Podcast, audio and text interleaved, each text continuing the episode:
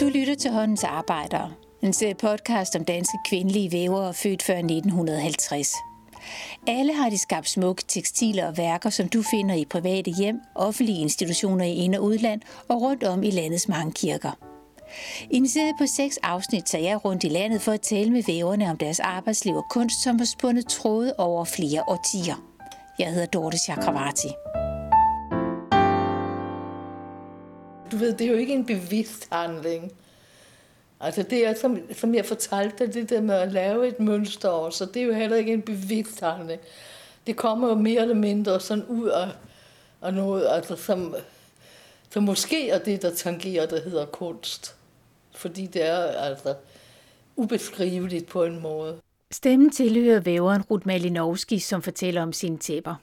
Hun er født i 1928 i Wien, og jeg besøgte hende i sommeren 2021 for at høre mere om hendes arbejde og inspiration til hendes mange gulv- og vægtæpper, der har et klart og enkelt grafisk udtryk og er holdt i rene farver som sort, hvid, rød, blå og måske en grå tone til at give dybde og understøtte helheden.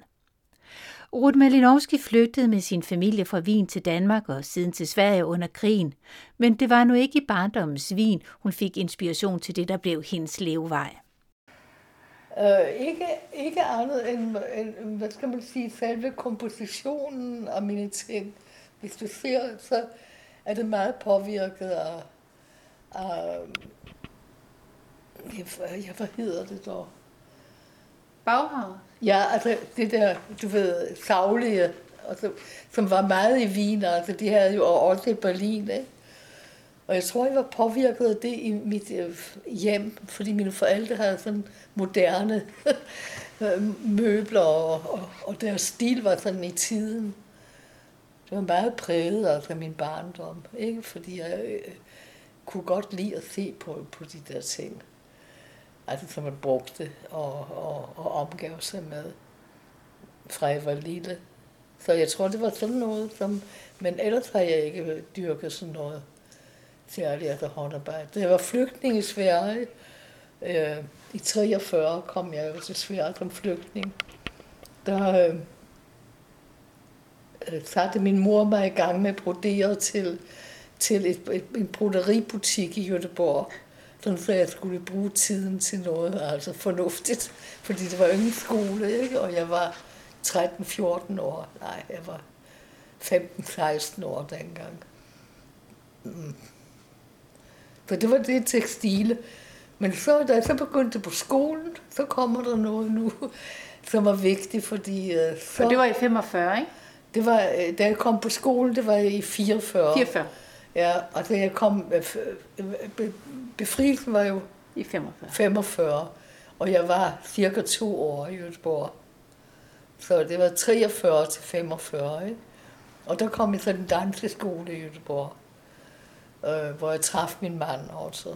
Og, og der kom jeg så øh, på sommerferie til en svensk højskole, hvor de har vævning. Det der sådan faste fag.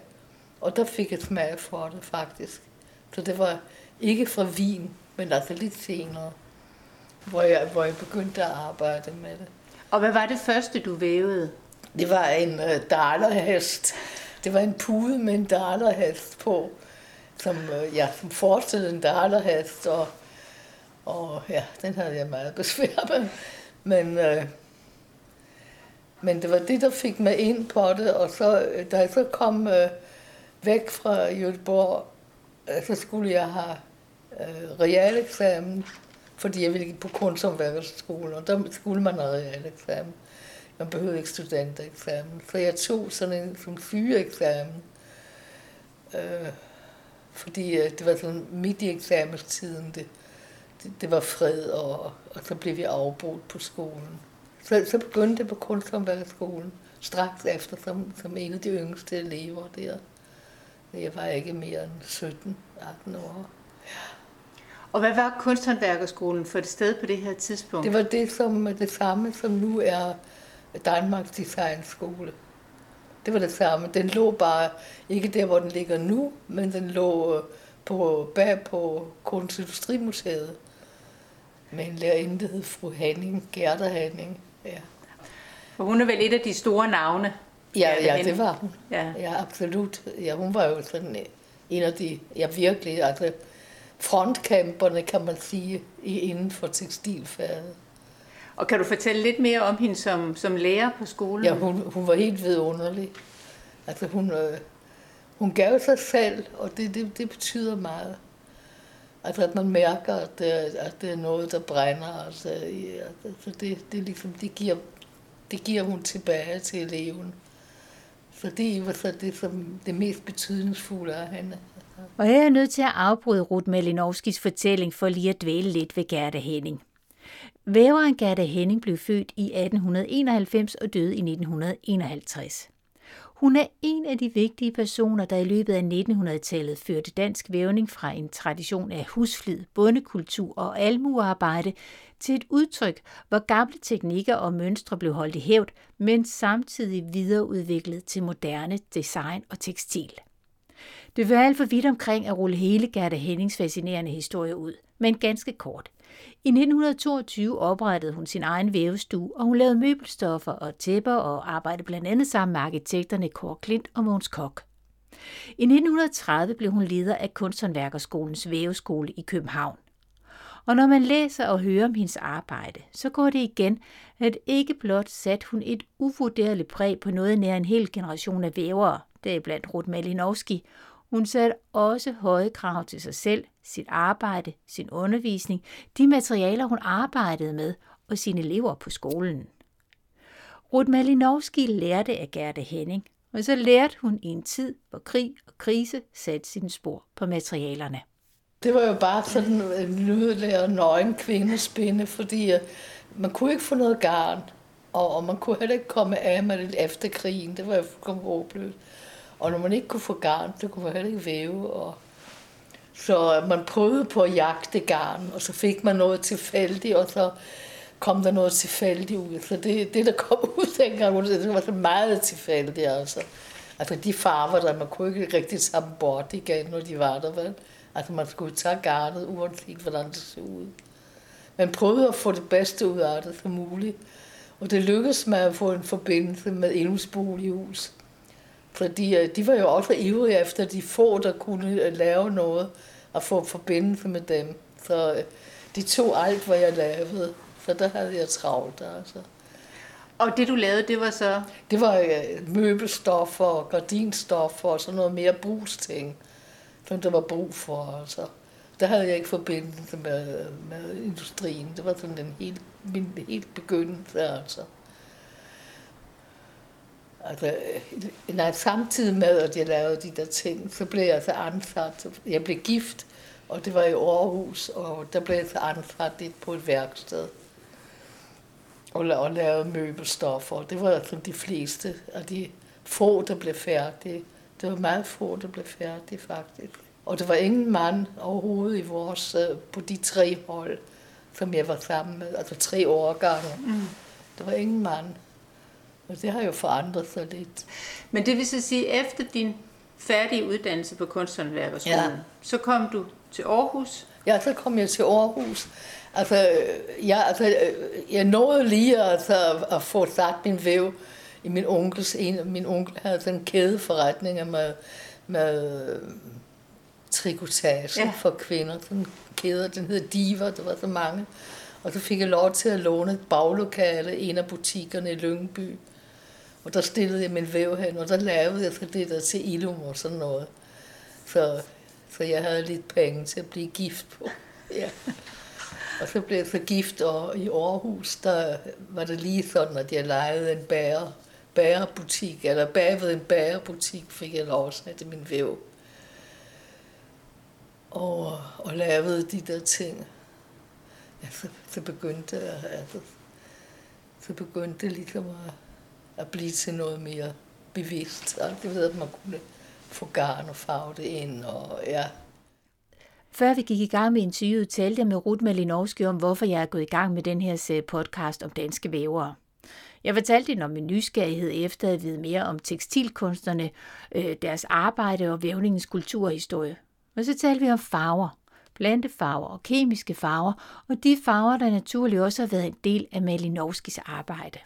Jamen altså, jeg har aldrig øh, øh, plantefarve, fordi jeg, jeg var, altså jeg, jeg, nu har for eksempel sådan noget, det har jeg farvet, ikke? Og, og, og jeg synes, det var så vigtigt, at det er sådan lige nøjagtigt den nuance, og det kan man ikke styre som plantefarvene. Mm. Plus, at det bliver sådan lidt dusfarverne. Og jeg holdt meget sådan klare, rene farver, ikke? og brugte de der hovedfarver, rødt, blåt og gult og sådan noget. Ikke så meget gult, men rødt og blåt i hvert fald, og sort og gråt. Det var sådan de farver, som jeg brugte hele tiden. Og når du begyndte at farve selv, var det så netop for at ramme lige præcis den rigtige nuance? Altså det var for at ramme den rigtige nuance. Ja. Og, og, og, og det blev også at det blev sådan, at jeg kunne styre holdbarheden også.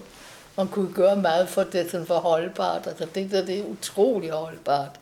Det kan du ikke opnå med plantefarvning. Ja. Det blev hele tiden sådan bleget. Og det hele taget brød mig ikke så meget om det der, at man ikke kunne vide, hvad der kom ud af det nøjagtigt. Fordi jeg ville jo opnå et bestemt, en bestemt farve øh, skala, ikke? Men jeg må indrømme, at jeg lavede, altså det garn, jeg havde fat i, altså indtil jeg fik det norske, øh, det, da det kom, det der det norske spælsovgarn, som var meget hårdt snoet og blankt, og, og, og, og man kan få sådan en, en øh, nøjagtighed i det, altså. Det blev ikke sådan noget ulden noget. Men før der, havde det, der fik jeg noget fra Sverige, og det var ligesom det, man kunne få fat i, og det, det var altså mere sådan, Altså, man kunne få meget naturfarvet garn, og det bar min vævning præg af. For det blev aldrig sådan det grafiske, rene grafiske, sort og hvidt. Det blev altid brunt og hvidt, og, og sådan på den måde. Det var jeg aldrig tilfreds med, indtil for det kom, på et farve det sorte. Og Efter nogle år i Aarhus rykkede familien tilbage til København, og Ruth Malinowski fik i 50'erne sin egen vævestue, hvor hun vævede møbeltekstil og stof til kjoler og beklædning. Det skete alt sammen på Blejdomsvej, hvor hun boede med sin familie og arbejdede. 1950'erne, 60'erne og 70'erne var vel nærmest sådan en slags guldalder, både med hensyn til design og indtægt for dansk møbelkunst og tekstildesign. Ikke mindst amerikanerne stod i kø for at købe de smukke danske tekstiler i stilsikre farver og gode kvaliteter. Jeg havde først værksted hjemme, da vi fik en stor lejlighed på Plejnomsvej. Boede jeg før i 60 år, boede jeg der. Men altså, det var sådan uh, metermål. Der, der lavede jeg sådan store ruller. Altså, jeg lavede simpelthen kilometervis af stoffer. Og jeg havde nogle slaver, der også sad og lavede stoffer. Så, og jeg kunne sælge alt, ikke? og det var altså en lykke, fordi min mand var digter og tjente jo ikke særlig godt. Så, øhm, kan du ikke fortælle, ja. hvad det var, der gjorde, at der var den her interesse for at købe og villighed til at betale? Dengang, ja, inden. Dengang inden, ja. Øh, jamen, det var den der interesse for dansdesign. Det var den, det blomstrede op, altså først og fremmest med snekomøbler. Det var det, det begyndte.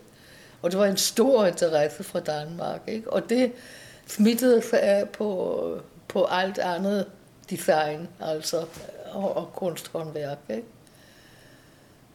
Altså, altså lige det der, altså håndvævet, det var heller ikke så almindeligt uh, i USA. Mm. Som, så det var jo mest derfra, de, de købte det, var dem, der havde penge, ikke? Fortrinsvis. Ja, der sikkert andre, der også havde. Men altså i hvert fald, var der gode koner der. Og så pludselig så var der en depression. Altså økonomisk. Jeg kan ikke fortælle dig hvorfor. Nej. Men altså, det kommer heller ikke særlig ved. Og det var altså der under Nixon i... Uh, altså det må have været i 70'erne. Det var sådan begyndelsen af 70'erne. Det var min første udstilling på Kunstindustrimuseet. Og så, øh, blev så, så var der så nogle museum, det var faktisk et bravere succes. Og det var solgt, hele, hele udstillingen var solgt, inden vi åbnede. Så det var fantastisk, men det kostede heller ikke ret meget. Altså, det, man havde slet ikke de priser, som man havde nu. Altså, jeg ved ikke, hvad det...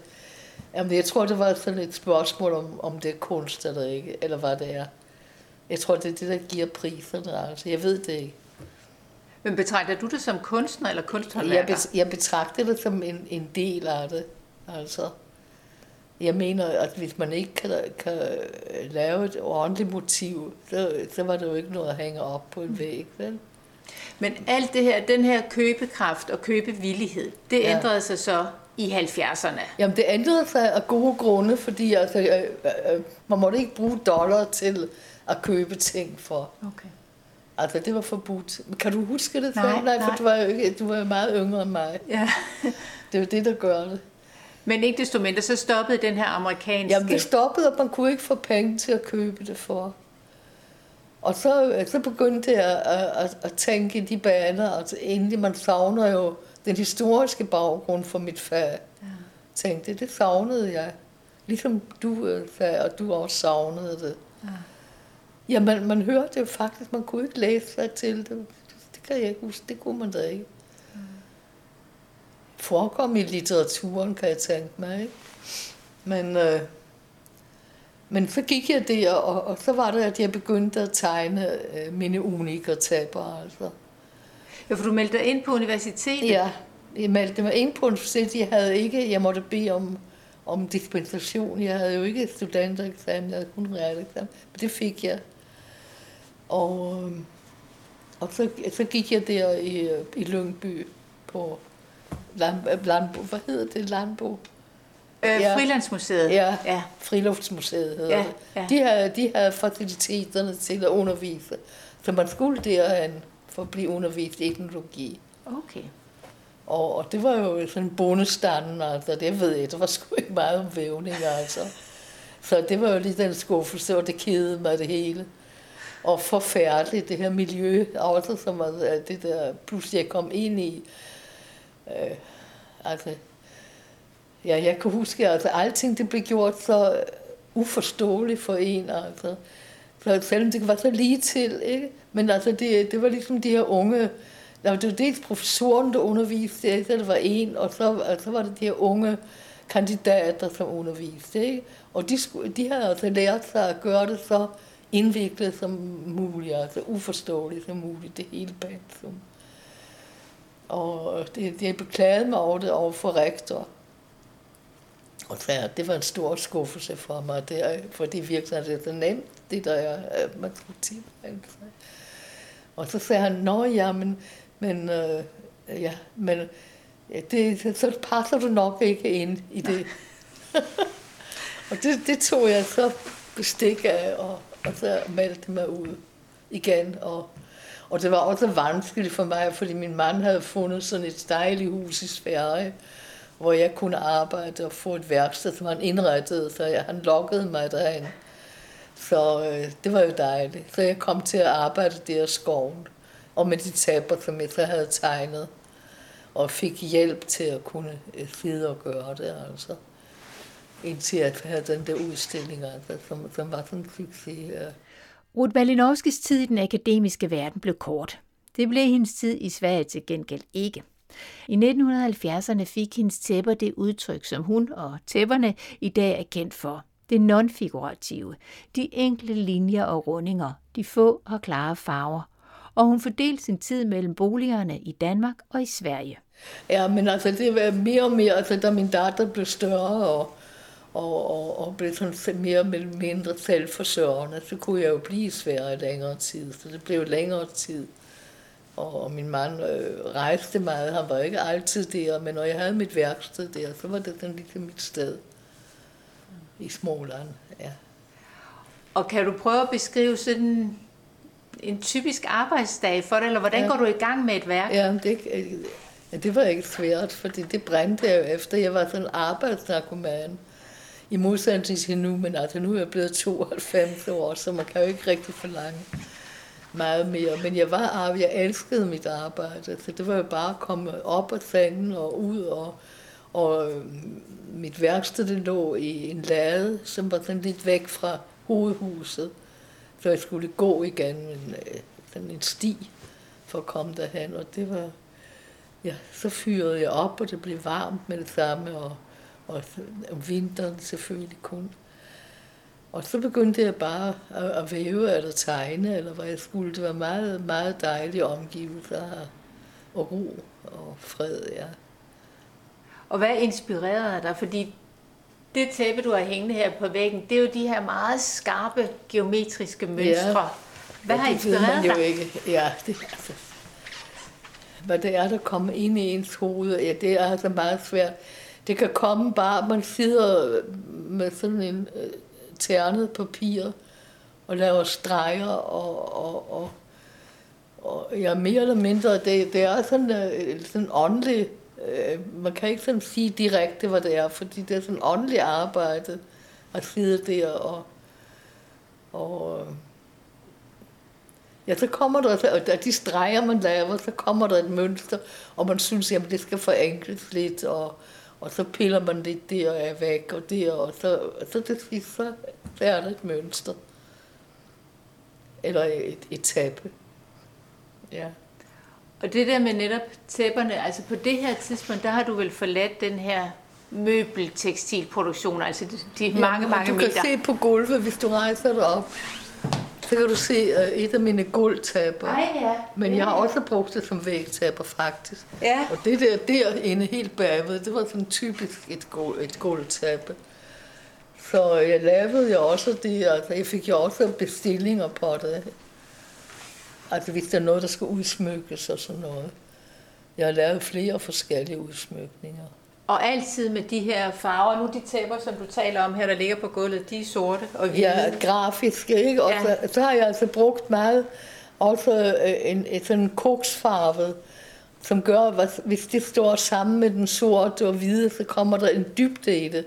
Så der kommer en form for tredimensionalitet ind i arbejdet, som egner sig til, til væggene. Det er ikke... Jo, der har, du har noget af det. Du har noget af den dybde, ikke? Som jeg godt ville have, som jeg prøvede på at opnå.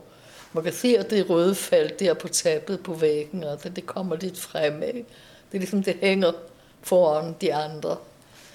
Og det var sådan noget, jeg, jeg godt kunne lide med sådan meget enkle virkeligbilleder. Men det, der slår mig, når jeg kigger på dine ting, det er jo, og det gælder også mange af dine kollegaer, men det er jo den her tidsløshed, Ja, der er over det.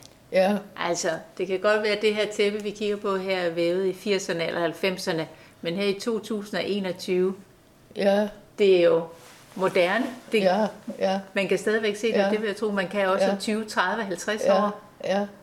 Ja, men jeg tror det er meget det der, øh, øh, at det ikke er figurativt. Jeg tror det også, det betyder noget.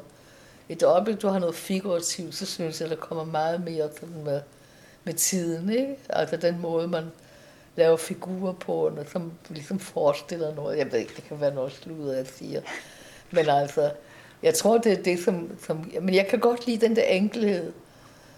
Og så, hvis det ligger i tiden, så er det, det, det tror jeg altid, det vil ligge i tiden. Der er altid nogen, der vil foretrække noget enkelt, tror jeg nok. Bortset fra årene, hvor Ruth Malinowski vævede tekstil i metermål og kilometervis og havde assistenter, så hun altid arbejdede alene. Men det hører med til arbejdsmiljøet for mange vævere. Det er ofte ensomt arbejde. Ja, det var pragtfuldt. Det pragtede mig meget godt. Og det hjalp mig jo, jeg blev meget tidlig øh, enke. Og det hjalp mig jo også, da min mand døde, at jeg kunne være, være alene. Og så også. Så, jamen, jeg havde selvfølgelig mit barn og børnebørn for mig, så man er jo ikke alene. Ja. Og det trives jeg meget godt med. Det er min natur. Og hvornår holdt du sådan op med at væve? Ja, det er jo langsomt sket, fordi ens krop ikke mere kunne. Altså, jeg har ødelagt min ryg, og må simpelthen ikke mere. Altså, og jeg må heller ikke sidde meget. Så, øh, så jeg har ikke direkte et sammenfald i ryggen, men meget slidgigt. Ruth Malinowski væver ikke mere. Hendes væv står nu på Røding Højskole, hvor der bliver undervist i tekstil og håndværk, og ind under det, der hører vævning. Men der er tydelige spor af et langt liv bag væven i hendes lejlighed på Frederiksberg. Nogle af hendes tæpper hænger på væggene, og andre ligger på gulvet. Nu, nu kigger vi på et gulvtæppe, og som også kan være på væggen. Og det er, jeg vil beskrive det som en øh, meget forenklet yin og yang. Du kan se, det går ind i hinanden på samme måde, bortset fra det, at det er firkantet, ikke? Og så yin og yang, det plejer at være rundt. De har også lavet en rund yin og yang. Altså en rigtig yin og yang, ja. Det Ja. motiv, det har jo fyldt noget i dine værker, har det ikke? Ja, ja, jo. Og hvorfor? At det har noget med retfærdighed at gøre. Altså, det er, fordi øh, der er den her ligevægt i det. Altså, øh, jeg er interesseret i, at der er en vis ligevægt i, i vores liv og i, i folks behov og, og det, de får, og det er op- anpasset efter øh, retfærdighed. Ikke? Jeg, jeg føler på en måde, at, det, at mine grafiske taber, de ligesom bygger på det, det samme altså. Selvom det ikke direkte er en yin og yang, og det ikke direkte er lige meget sort og hvidt, så, så synes jeg alligevel, at de... Jeg håber i hvert fald, at de udstråler en vis form for humanisme. Du ved, det er jo ikke en bevidst handling.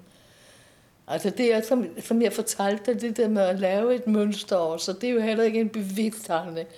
Det kommer jo mere eller mindre sådan ud af, af noget, altså som, som måske er det, der tangerer, der hedder kunst. Fordi det er altså ubeskriveligt på en måde, hvordan det... Altså det, det er sådan noget... Ja. Det behøver ikke være højtravende, men når du beder mig forklare det, så bliver det tangeret det jo lidt, fordi det er, det er svært at få ind i sådan en eksakthed. At skabe noget. Savner du at væve Ja. i dag? Det gør jeg, fordi det var jo en stor del af mit liv. Jo, det savner jeg forfærdeligt. Altså, jeg synes, det er meget tomt og, og ret ligegyldigt. Altså, livet efter det. Desværre. Ruth Malinowski har i løbet af sit arbejdsliv udstillet mange steder i Danmark, Norden, Europa, USA og Japan. Hendes værker er købt ikke kun af en masse amerikanere, men også af Carlsbergfondet og Statens Kunstfond, blandt andet til udsmykningen af det Danske Institut i Rom. Hun har modtaget adskillige æresbevisninger, og i 1997 blev hun tildelt Statens Kunstfonds livsvarige ydelse. Jeg hedder Dorte Chakravarti, og du har lyttet til en serie af podcast om danske vævere født før 1950. I dag talte jeg med Ruth Malinowski. Serien hedder Håndens Arbejdere og er støttet af Åge og Johanne Louis Hansens Fonden.